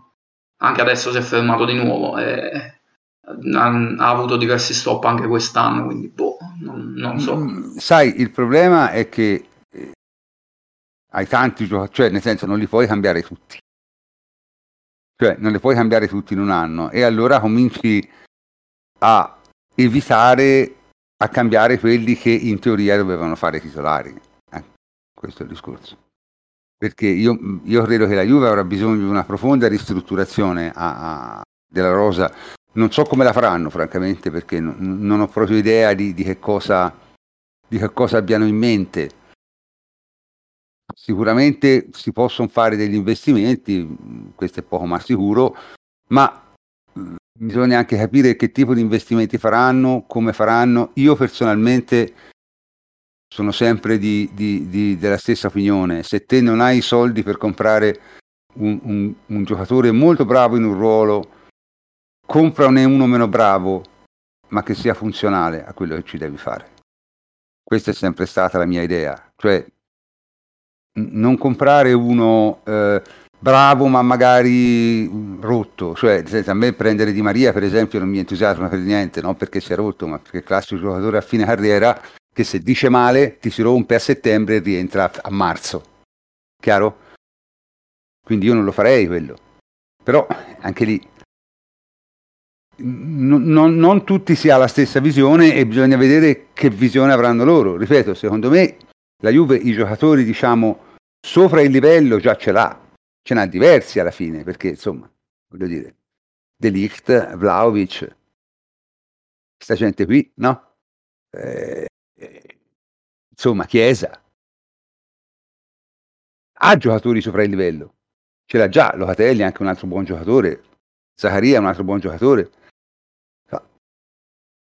Danilo, non ne parliamo, eh, però, ripeto, devi prendere giocatori funzionali. Cioè, Alessandro non, non, non, ce la fa più, chiaramente, no? E Pellegrini ha qualche problema. Prendi uno non necessariamente bravo come era Alessandro nei suoi cenci, ma prendi uno e faccia il terzino sinistro bene. Cioè, non è una cosa impossibile, secondo me, da trovare. È chiaro? Non è impossibile da trovare. E, e così via. Ma soprattutto prendilo sano. E, io spero che si muovano in questa direzione, sarà, sarà, tutto, sarà tutto da vedere. Comunque, appunto, cominceremo a parlare di mercato probabilmente tra un mese, perché alla fine poi io credo che con quelli che saranno i tempi, non ho nemmeno idea del calendario dell'anno prossimo, ma mi sa che sarà uno schifo pure l'anno prossimo con i mondiali di mezzo. Quindi non ho idea di quello che possa succedere, non ho idea di quello che faranno per, per, tenere in forma giocatori nel periodo in cui saranno giocati i mondiali, anche quello sarà un problema non da poco eh, dovranno fare due preparazioni e non una. Insomma, è, è, è complicato, è complicato. Quindi, diciamo, la, la, l'esigenza di avere giocatori eh, giovani e sani, secondo me, è fondamentale. Ma, diciamo, volevo parlare prima di, dell'ultima parte, che non potremo toccare ovviamente tutti gli aspetti che ha toccato Guido nel suo discorso, però, insomma, di Chiellini due parole. Eh. Chiellini sappiamo tutti a fine, a fine anno... Mh, smetterà di giocare nella Juve, è quasi ufficiale, e non si sa se farà un anno eh, nella MSL, se lo vuole fare, oppure se entrerà direttamente eh, nei ranghi diciamo, della dirigenza Juve, chiaramente con posizioni diciamo, non di primo piano. Questo, questo eh, come si dice, eh, Guido l'ha, l'ha, l'ha, l'ha, detto chiaro, ma insomma è, è abbastanza evidente da, da, come opera la Juve, da come opera la Juve. Quindi per me è una buona notizia perché Chiellini insomma, è una persona intelligente, è una persona che ha trovato il modo di prendere una laurea magistrale giocando a calcio, che non è una cosa semplicissima visto che tanta gente non ci riesce non facendo altro che quello. E sono contento, sono contento che provi a fare il dirigente alla Juve, ecco, non so, non so che ne pensate voi, Tommaso. Ma eh, sì, io credo che ovviamente il fatto che sia un, uh, un giocatore e che, visto che si parlerà dopo, del dopo carriera, che sia stato un giocatore, sia comunque un elemento uh, utile per, uh, per gestire una, una, squadra. E mi sembra la palissiana come, ma io posso, posso, parafrasare, Però... cioè, cioè, posso dire una cosa, sì, c'era sì. Il, il, famoso discorso, perché molti hanno considerato una grande eh, eh, genialata il discorso che ha fatto una volta Arrigo Sacchi quando ancora non era rincoglionito, che dice per fare, per, per fare il fantino non devi essere stato un cavallo. No, non puoi essere stato un cavallo, è impossibile, ma se tu fossi stato un cavallo saresti un fantino migliore. E questa è la mia impressione. Sì, sì, no, esattamente. Io credo che la prima cosa, soprattutto per ricoprire uh, certe posizioni, perché poi ricordiamoci sempre che uh, non solo sei un dirigente della Juventus società di calcio, ma diventeresti anche un dirigente di una società uh, quotata con tutti gli oneri eh, de, de, del caso e con un certo standing anche per, anche per lui e comunque prima viene, viene la, la, competenza e anche per questo il discorso di Agnelli uh, diciamo sulla, sull'apprendistato e, e comunque il, il prepararsi uh, in, un, in un certo modo e come hai detto te ovviamente essere stato calciatore potrebbe renderlo comunque un dirigente un dirigente migliore, ma io penso che lui abbia già dimostrato di essere prima di tutto umanamente una persona equilibrata e intelligente che comunque ha, ha compiuto un percorso non facile come, come hai detto te prof e chi eh, meglio di te può giudicare in questo caso. E non lo so io non vedo controindicazioni a lui uh, e, una sua entrata in dirigenza, così come credo sia uh, pacifico il dover, uh, il dover uh, avere un, un, periodo di, di apprendistato. io spero e credo possa essere un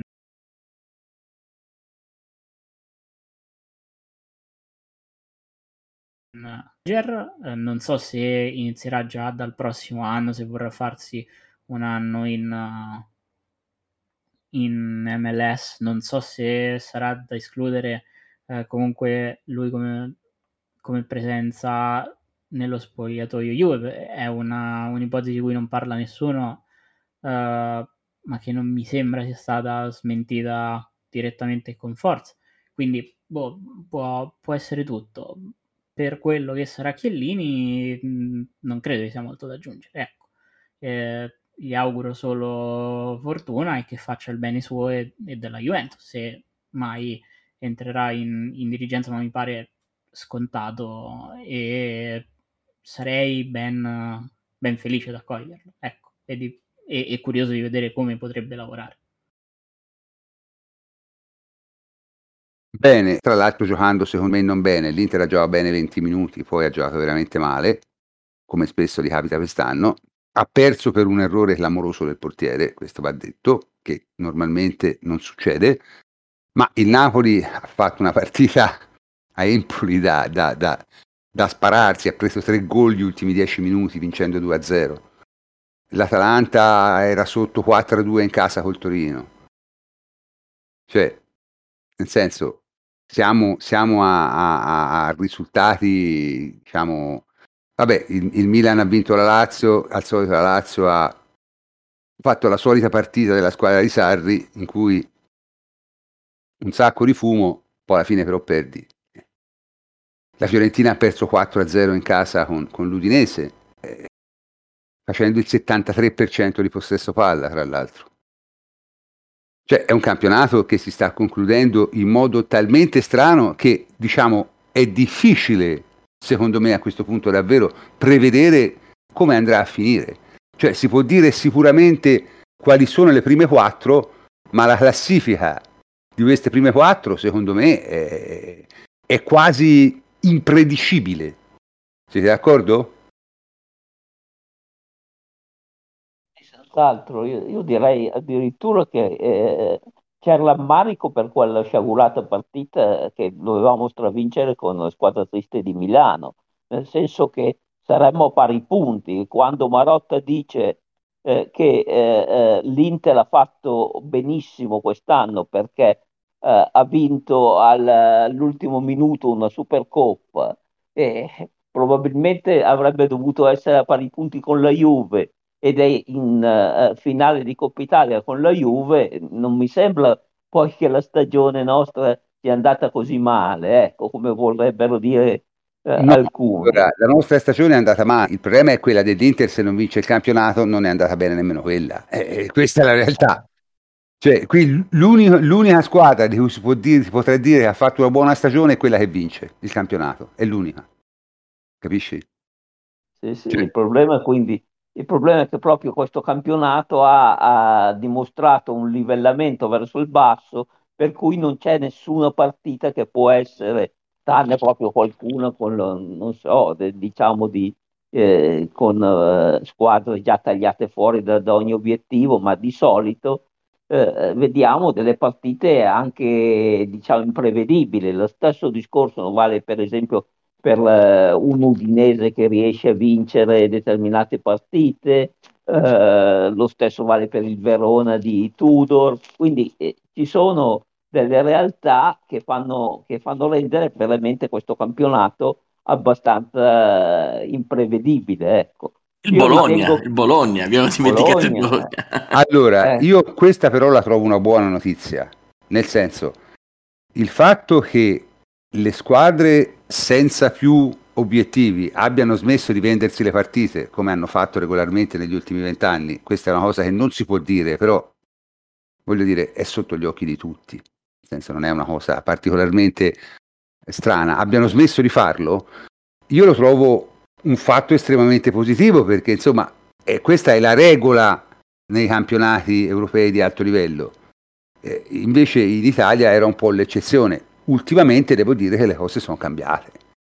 Cioè, tranne vabbè, alcune cose un po' strane si sono viste l'anno scorso, tipo l'Atalanta perde in casa al Milan 2-0 all'ultima giornata, precisi per farli arrivare in Coppa in Champions League, quella è una cosa secondo me di una stranezza assoluta, ma eh, quest'anno diciamo questa tendenza di squadre che diciamo non giocano le partite quando, quando sono salve è, è, sta verificando tant'è vero perché siccome ha visto il solito discorso il karma è tremendo no? cioè l'Inter ha fatto di tutto per giocare la partita col Bologna quando il Bologna era salvo cioè ha fatto due ricorsi che sapeva di non poter vincere unicamente per allungare i tempi e giocare questa partita a aprile, invece che a febbraio a marzo. Chiaro? Perché era chiaro che l'Inter non aveva nessuna possibilità di vincere quei ricorsi, c'era un precedente, quindi non li vinci mai quei ricorsi lì. Quindi è stato fatto unicamente per giocare questa partita il più tardi possibile, cioè quando il Bologna non aveva motivazioni. Poi, siccome il karma è tremendo, alla fine hanno perso uguale. Però, dico, sono queste cose qui. E il fatto che il Bologna con l'Inter abbia giocato invece una partita decente, dignitosa, è, è secondo me un ottimo, un ottimo fatto. Cioè, io non, non, mi scandalizzo se il Sassuolo gioca contro di noi alla morte, purché lo faccia sempre. Il Sassuolo l'ha fatto, devo dire, sempre con le grandi. Il Sassuolo è una squadra che notoriamente si sceglie le partite perché non ha, non ha, obiettivi sportivi ma obiettivi solo economici, quindi tende a cercare di fare grandi partite con le grandi squadre perché vuole vendere i suoi giocatori a prezzi più alti. Un...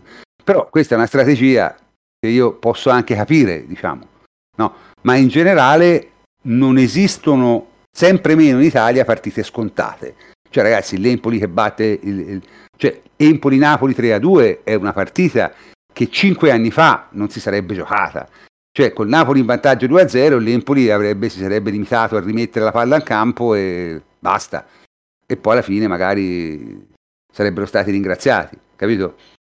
Cioè, Lì però, permettimi però un commento su questa cosa, secondo me c'è anche da dire che l- almeno le prime tre, perché noi abbiamo avuto dei problemi abbiamo, di cui abbiamo parlato anche prima, un po' diversi, però le prime tre squadre del campionato secondo me stanno dimostrando sul lungo periodo proprio di non avere minimamente quella forza mentale che servirebbe per, per arrivare in fondo a giocarsi determinati obiettivi, perché finché, uh, finché le gambe pedalano, uh, Napoli, Milan soprattutto, poi anche l'Inter hanno overperformato in una maniera abbastanza clamorosa, o meglio l'Inter ha fatto il suo, Napoli e Milan uh, han, sono andati chiaramente oltre che, quello che era il proprio valore nel girone di ritorno quando, quando è venuta meno la condizione la pressione è iniziata a salire si sono sciolte di fatto prima il Napoli e il Milan in parte e adesso ha preso una botta clamorosa l'Inter che non, che non era, era, difficilmente pronosticabile.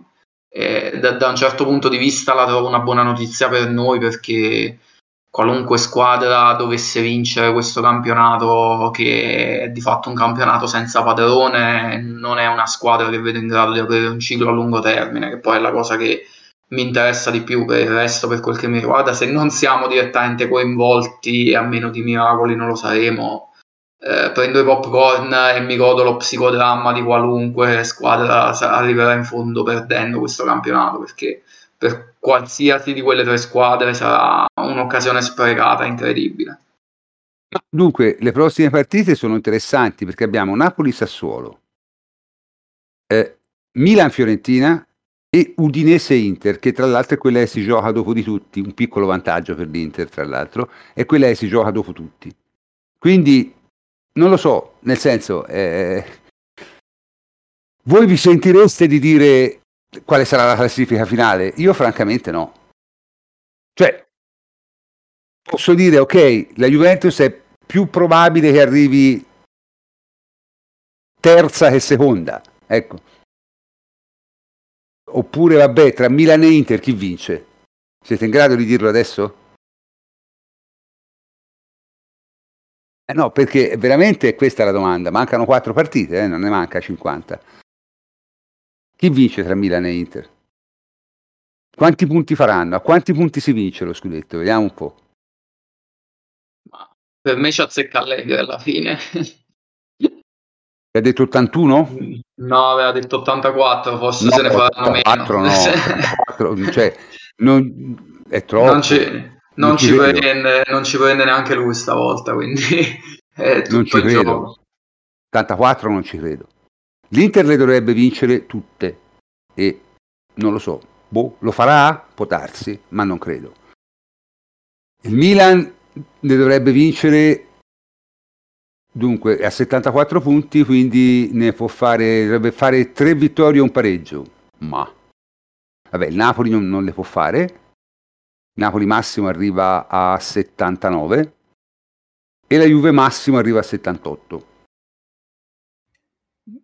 Guarda, non lo so. Io dico, secondo me lo vince l'Inter, anche vedendo il calendario del Milan.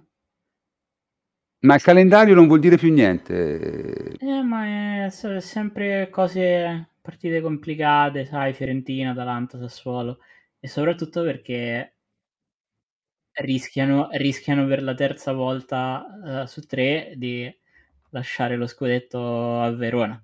No, Tommaso, non lo, non lo puoi ricordare, ma io ricordo perfettamente un'estate, forse era, era maggio sicuramente, comunque faceva caldo, ero fuori eh, con la radiolina ad ascoltare eh, il Lecce che batteva la Roma e permetteva alla Juve di vincere lo scudetto. Lecce già retrocesso, quindi alla fine ha ragione il prof. Non puoi fare questi discorsi quando si arriva alla fine, cioè, eh, l'imponderabile può accadere, quindi... E non... soprattutto le squadre coinvolte non sono squadroni, perché questo è il punto fondamentale.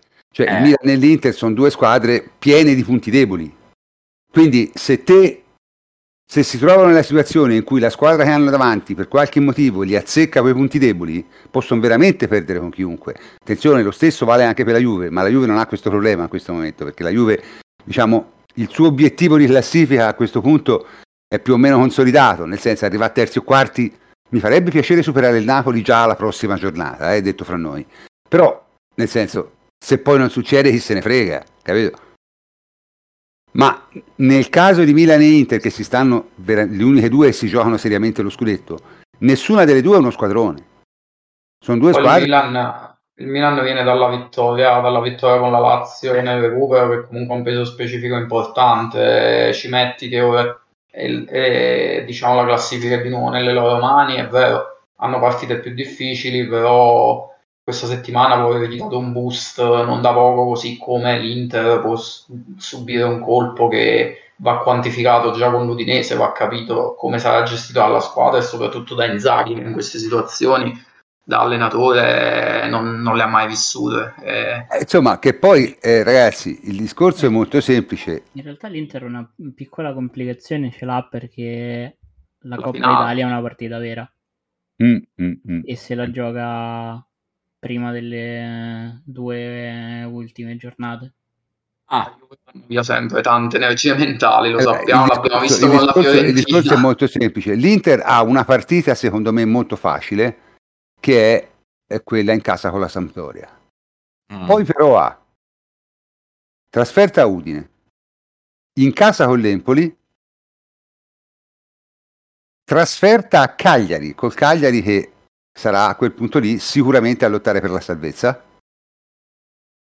E infine chiude appunto col, con l'ultima facile, con la Sampdoria in casa.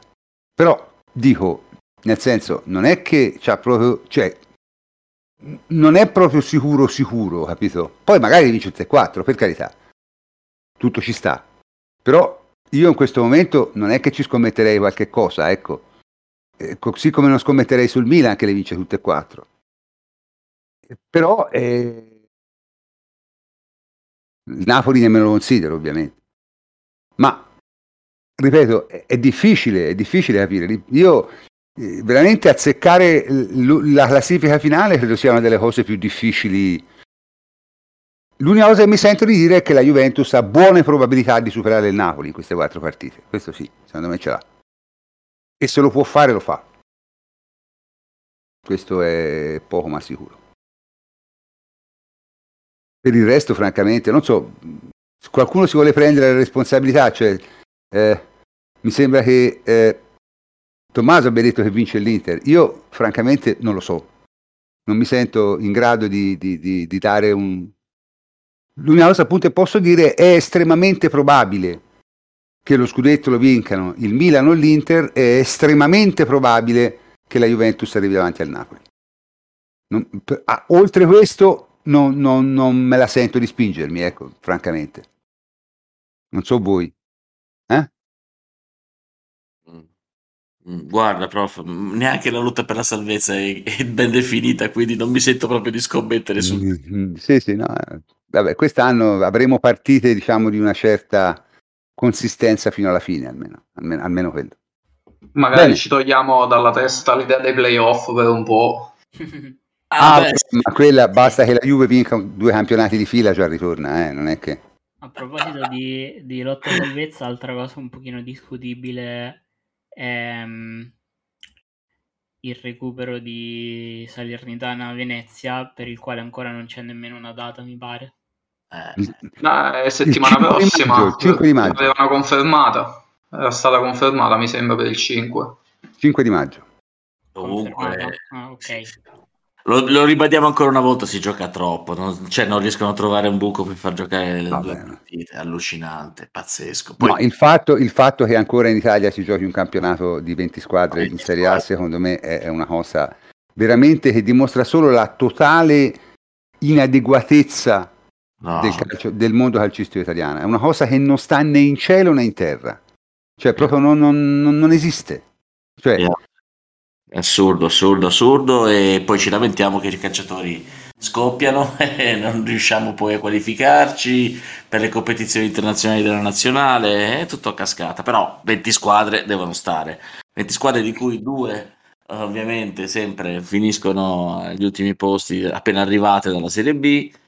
Uh, no, è, poi la Serie B è un altro carnaio, un macello di, di, squadre, anche lì pure, boh, lo so, francamente abbiamo una dirigenza davvero vecchia e soprattutto poco lungimirante. Anzi, non affatto lungimirante, pensa solo al domani, ma domani nel senso il giorno di domani, non, non vedono oltre la fine della settimana come programma. Sì, sì. È pazzesco, è pazzesco un'industria come il calcio messa in mano a gente che davvero non ha né arte né parte. Ma perché il solito discorso? Perché eh, il, il, format del campionato non lo devono decidere le società di calcio, e questo è il punto, è qui, qui l'errore.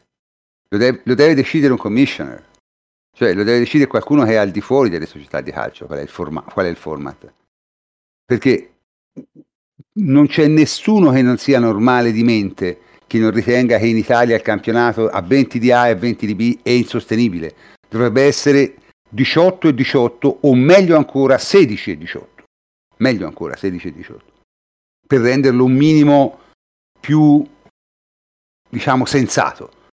Ma eh, questa è una cosa che non, non, si potrà mai fare perché appunto purtroppo, purtroppo il, il, il, il, il format del campionato lo decidono le squadre stesse, il che secondo me è una follia. Insomma, non, non...